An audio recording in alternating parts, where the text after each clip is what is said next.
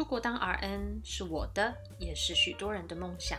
大部分人最常听到的就是美国 RN，还有澳洲和加拿大。这些地方对于 RN 的规定都有些不同，光加拿大本身就可以因为各省和各辖区的规定而有各种细节上的差异了。计划永远赶不上变化。朱儿八年多前来到加拿大，从一开始的热血少年，一路走到现在佛系面对的淡定。到底这条路上有多少美感？让珠儿来慢慢说给你听。接下来，珠儿的打滚人生上路啦！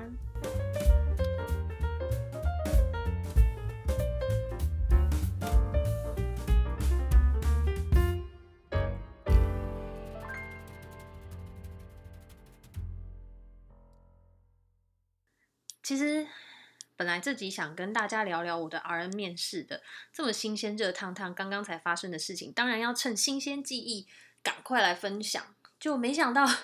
我家经理因为已经看着我实习了两个月，然后同事们和单位的个案管理师都给了蛮不错的推荐，这样，所以经理就很帅气的说：“哦，那我就不打算问完整份问卷啦，你打算什么时候开始上班？”就嗯，哦。于是我的面试 就这样结束了。讲完电话，我自己都还有点莫名其妙，感觉等了很久的面试就这样稀里糊涂的结束了。那我等这一个多月到底在等什么？好的，回到今天的正题，今天想要分享一下朱儿来到加拿大的这条路，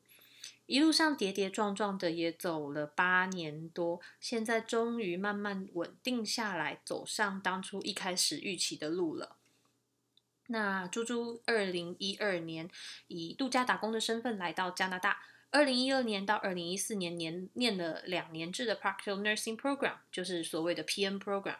那毕业后考照拿到 LPN license Practical Nurse，也就是类似护士的职位，那能做的事情比 RN 少一些。那在医疗团队中的角色大概就比 RN 第一阶这样子，也不能算第一阶，就是他是比较算是听从 RN 的一个呃，算是 RN 的一个队友这样子。那二零一三年就开始申请转证照，不过那时候是申请 College of Nurses in Ontario，就是安大略省的护理学会。那二零一四年改申请新制的 National Nursing Assessment Service，就是 NNAS，那希望可以申请 BC 省的 RN 证照。二零一四年到二零一八年都是以 LPN 的身份在工作着，那中间就是除了不务正业，跑去啊做了一些很呃其他的工作，然后也追了一些其他的梦想，那同时等待我的 RN 证照的那个转证照的审核。终于在二零一七年拿到 NNAS 的审核报告，要求我去考 NCAS。那二零一八年考完 NCAS 的电脑笔试和技术考，这个 NCAS 是 NCAS，不是 NCLEX 哦。那拿到后来拿到学会的最终报告，要求我要去上一个衔接课程。所以从二零一九年开始呢，猪猪就一边在家带小孩，一边念线上的衔接课程，然后。接着就到了我们前阵子的实习这样子，然后正是在今年二零二零年十二月初拿到我的 RN 注册，耶！随时可以开始工作，然后预计可能明年年初去考 NCLEX 吧。这就是我来到加拿大这八年多的一个缩写。那接下来就会聊聊这一路上各种抉择、各种难关，然后内容其实真的蛮多的，因为毕竟会聊到这八年来所做的很多决定和考量，所以我分成了几集，那可能会分个两三集吧。有兴趣的朋友就欢迎追踪订阅喽。那其实很多抉择，在现在回头再看，我可能会做不一样的决定。可是啊，人生难买早知道。其实后来我会开社团，然后开 fan page，开专业这个东西，其实很大一部分原因也是希望大家可以得到更多的资讯，不要再走冤枉路。那这中间的考量就真的很多。有兴趣到加拿大工作的朋友也可以呃参考看看，然后。每个人的状况，每个人的状况不太一样，适合我的做法可能也不适合你们。但多多知道一些资料，能有多一点的选择，其实也都没有坏处嘛，对不对？那为什么当初要选择加拿大呢？其实就单纯是我不喜欢美国，然后之前出国玩的经验就感觉加拿大人相对比较有礼貌，也比较温和。那至于澳洲嘛，就是 摸着良心讲，就是我当初根本没有想到澳洲的存在。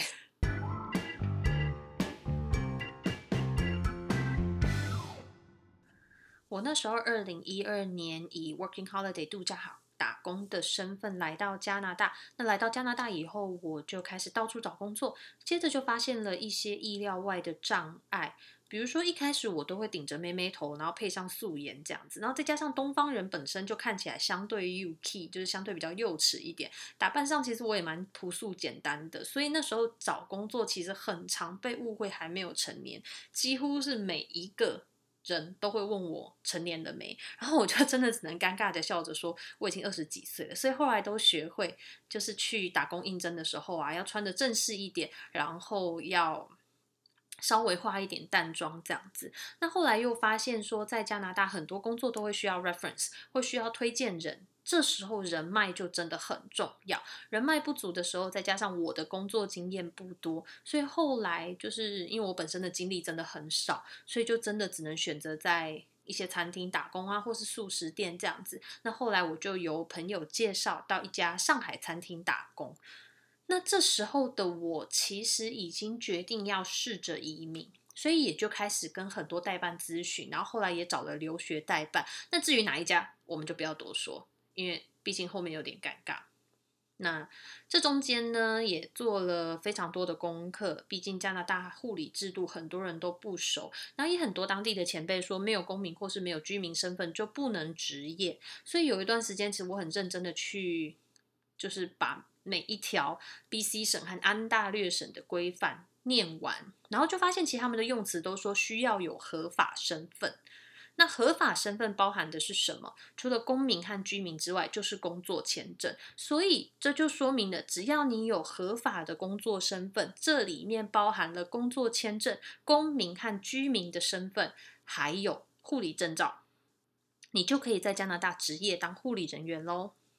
那然后也开始慢慢听到有学姐、有前辈分享，听到有很多美感，然后才发现说，其实真的能走的路不多。很多标榜转证照的课程，就是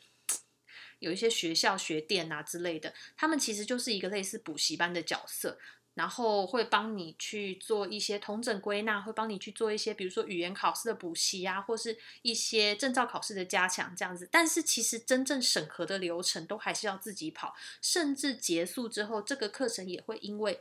不被呃移民局或者是不被护理学会认证，所以没有办法去拿毕业工签。所以那时候就听到有很多前辈是在辛苦花了大把时间和金钱之后，终于拿到了。RN 证照，结果最后却因为没有工作签证，没有一个合法可以居留的身份，最后打带着这一张加拿大 R RN 证照回台湾。所以那时候在经过多方的考量状况下，我其实能做的就是先以移民为目标留下来。所以就发现说，其实我需要去延长我的合法居留身份。那那个时候我自己是 Working Holiday 的。的签证嘛，就是这个度假打工的签证只有一年，那这张工签又不能做健康照护相关的职业，那我最后能想到的就是念书留下来。那念书会留会想选择念书留下来，是因为那个时候就发现说，呃，会有一个所谓的毕业工签的这件事情，所以那时候我就告诉留学代办说，我要有两个条件，一个就是我一定要公立两年制的学校。第二个就是我的学程必须要有实习课程。那选择公立两年制，是因为在加拿大移民局规定，念满一年的时候，现在我已经不确定了，因为这是八年前的资料。其实后面很多资料可能会有些细节上会去跟动，所以如果大家今天听完对这个部分有兴趣的话，呃，可以去参考我的网志，然后找这些名词下来，然后你们可以再去呃。官方网站去加拿大的移民局网站这些做更深入的探讨，这样子，因为你们可能还要再去做一些资料上的查证。这是我当年八年前的一些资料，这样子。那那时候是因为那个时候的移民局规定说，念满一年之后会依照学程的时间去发放 postgraduate work permit，就是我们讲的 PGWP。它是毕业后工签，那念满两年之后呢，就可以拿两到三年的毕业空签。那虽然说你念四年也可以，但是念满四年一样，你是拿三年的毕业空签。所以我就那时候就觉得，感觉念两年比较划算这样子。然后就是不管是经济还是时间上考量，我都觉得好像就是念两年比较划算。那而且那时候刚好就是二零一二年的时候，移民局针对毕业工签在做一些更动，所以有一些私立学校就受到影响，没有办法再发毕业工签。在这样的状况下，选择公立学校才是最安全的，才不会两年念完以后什么都没有，那我不就哭死？那实习的部分呢，则是因为我完全没有加拿大的工作经验，有实习的有实习的课程呢，他也刚好给了我一些机会去了解加拿大的医疗体系，然后也可以在真正开始工作之前，可以稍微就是去建立人脉啊，然后还有让我的雇主看到我的工作能力这样子。那其实，在这个时候其实也是边找边观望的一个态度，毕竟我当时候雅思的分数还不够高，大部分要念 Practical Nursing Program 这个 PN 的学程的学校都会要求申请人的雅思要平均六点五，那单科不可以低于六。可是啊，人生就毁在这个 But，当年我的雅思虽然总平均有六点五，但是写作就一直卡在一个。让人非常崩溃的五点五，我认真的觉得我可能现在去考还是五点五，我写作真的很烂。那在二零一二年九月初的时候呢，代办就通知我说，有一家学校对我的成绩非常有兴趣。那系主任觉得说，英文写作只差零点五没有关系，学历好就好了，这样子。那其他的我们就可以在学校继续努力，所以他就人超 nice 的，直接就破例录取，然后还提供给我第一年总共五千块加币的奖学金。然后代办又跟我妈说，那个地方就是好山好水好无聊，小孩送去上学保证不会变坏，因为晚上没有地方去，只能回家念书。不过也因为那个时候已经九月初了，所以学校还特地写了解释信函给移民局，去解释说为什么这么晚才录取我，然后为什么这么晚才在申请学生签证。那接下来就是尴尬的地方啦，就我真正拿到学生签证已经是十一月初的事情，就这时候才发现学校从头到尾给我的是错误的校区资讯。Oh no！他们给我的是校本部的资讯。是在 Kamloops，距离温哥华开车三小时的城市。但我真正要去念书的地方是在 Williams Lake，一个距离温哥华开车要七小时的城市啊！搭灰狗巴士都还要八小时，中间还要转车呢。然后那个校区不提供宿舍，所以我没有地方可以落脚啊。然后就在这个时候，猪猪写信去给当初那个跟我面试的学校顾问，才发现他 去放。长达一年的长假了啊！接着我又跟代办联络，代办竟然给我两手一摊，唔怎样。然后我真的超崩溃，然后崩溃两三天之后，我就硬着头皮自己写信去给我的系主任，然后就说明我遇到这样的难题。然后他们其实也人很好，动用了那个校区所有的职员，嗯。也大概就二三十个教师、教职员这样子，那大家一起来帮我找落脚点。那后来是学校一个英文辅导老师的家里刚好有房间可以出租，这样子我才顺利找到我接下来两年的落脚处。尴尬的地方来喽，又来了。对，到学校报道的当天，我才知道隔天是期末考。对，就是这么的崩溃，根本硬扛啊。然后第一天认识的同学们也都很可爱，就一直跟着跟我说，隔天要考数学，很担心我能不能应付。然后每个都在问我说，你需不需要帮忙啊？然后搞得我超焦虑的。当天晚上背了一整晚的单位换算，因为加拿大是一个非常奇妙的地方，单位很喜欢混用这样子。人家美国是用磅，加拿大是有些用磅，有些用公斤。然后人家美国用英制的量词，就什么 miles，然后就是 inches 这一类的。然后。加拿大是有时候用英尺，有时候用公分，然后还有其他，比如说 tablespoon、teaspoon、cup 这些量词，其实整个都快要把我逼疯，就是这些单位的换算。那隔天期末考考试考药理学，很抖的打开试卷，然后就觉得完蛋了。大家都说数学很可怕，然后我就是一个从小被当数学被当到大的一个，就是我数学超烂。打开考卷，发现是考分数约分。啊，这不是我们台湾国小的题目吗？于是，我这个在台湾高中数学被当得乱七八糟，然后大物大学的那个生物统计也重修过的人，来到班上的第二天就被同学一致推为数学小老师。然后后来还在这两年，就是不知道开过几次的数学加强班这样子，然后就是帮班上的同学恶补数学。我第一学期的分数非常难看，大部分都是 B 和 C。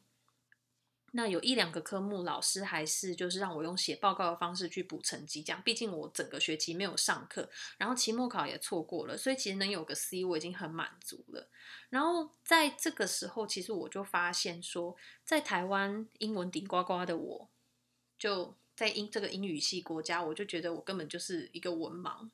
好吧，其实没有到这么严重，我的英文还是在平均之上，只是可能就是在绘画沟通的时候，还是会有很大的落差。就发现说，所有人用正常速度去讲话的时候，我的脑袋就会进入一个宕机状态，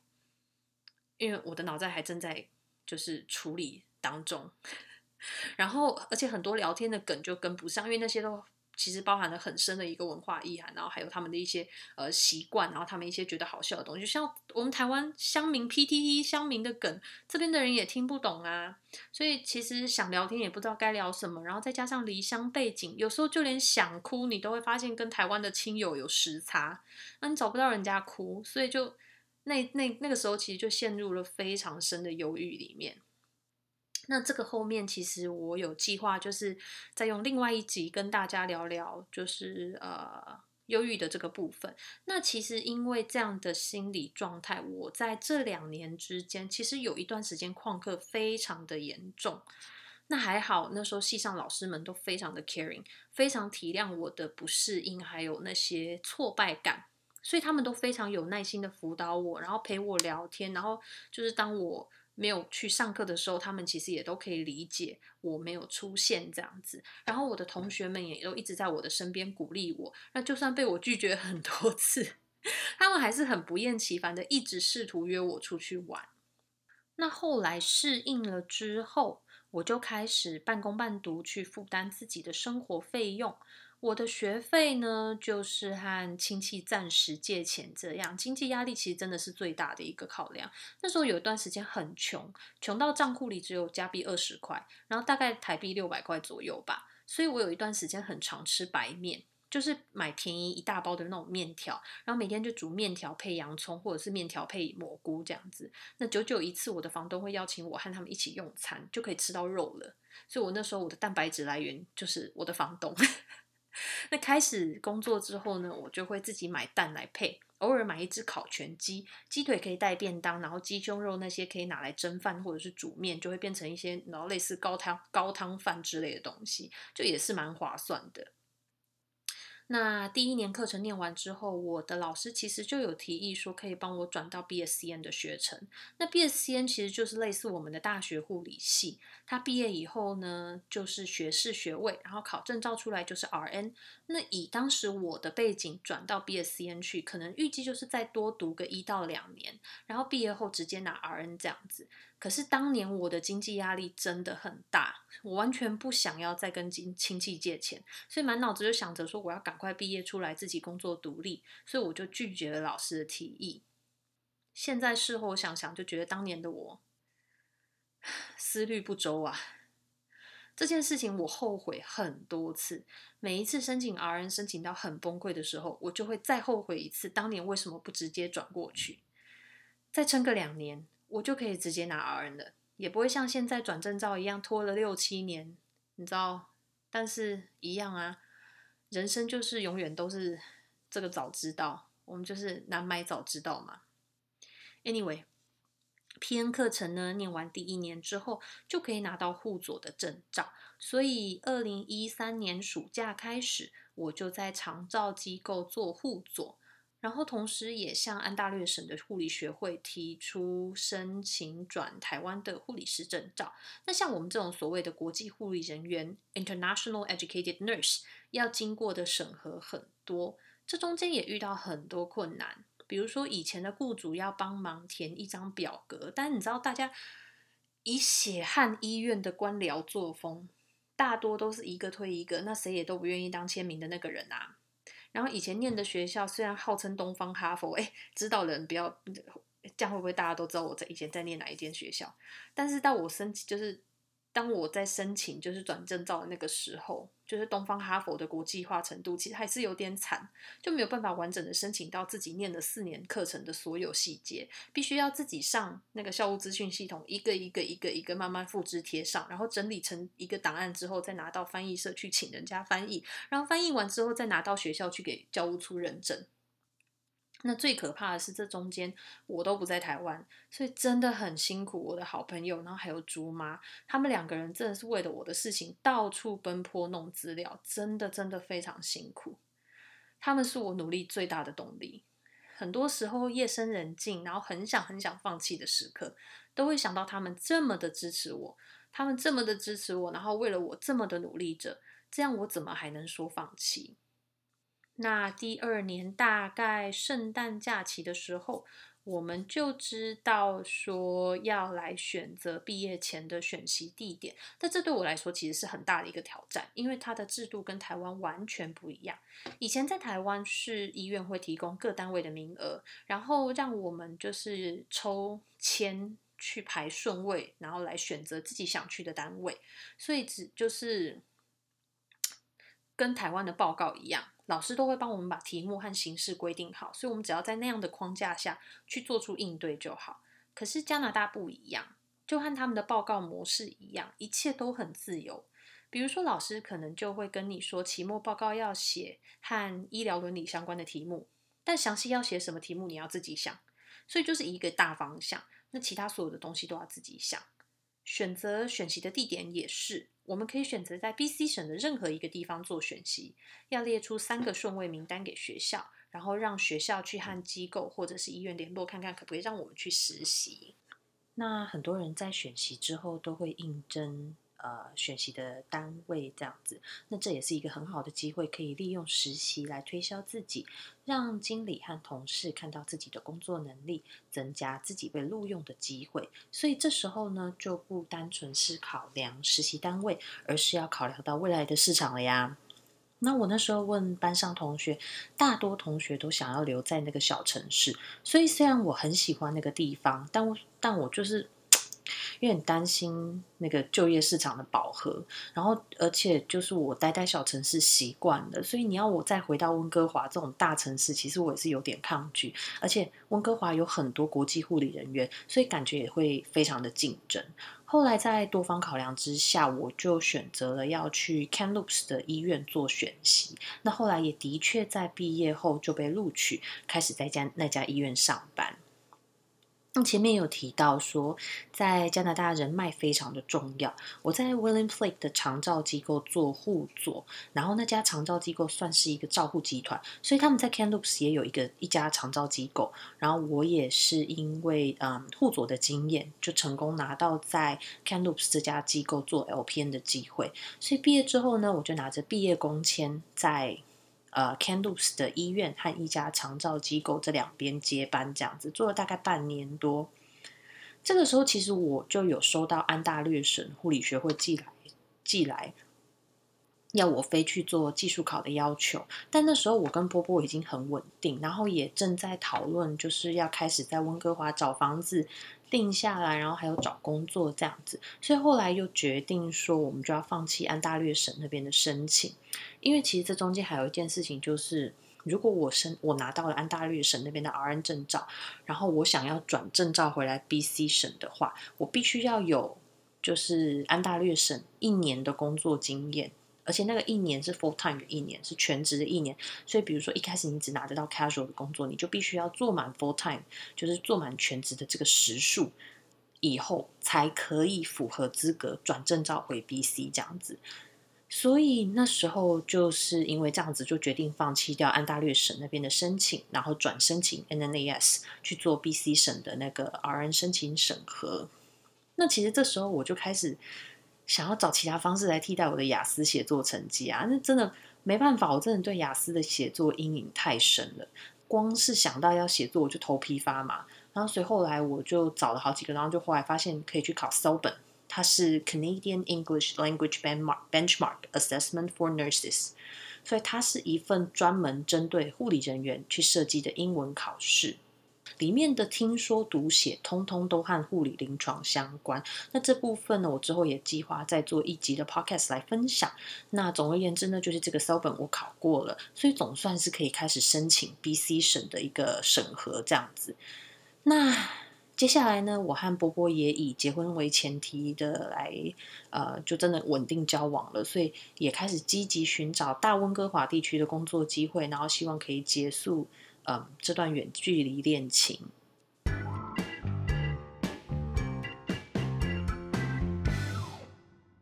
那今天的分享就到这边，不知道大家对这样的主题有没有兴趣呢？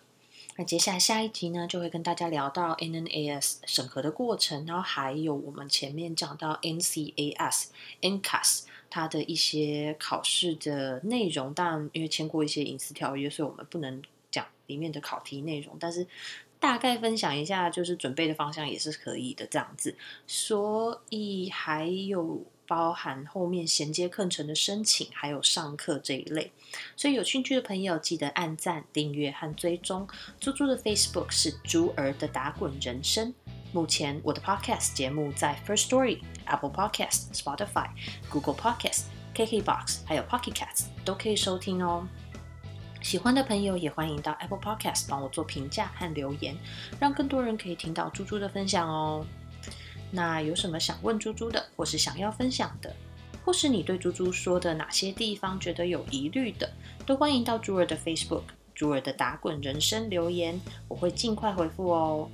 那我们下次再见，拜拜。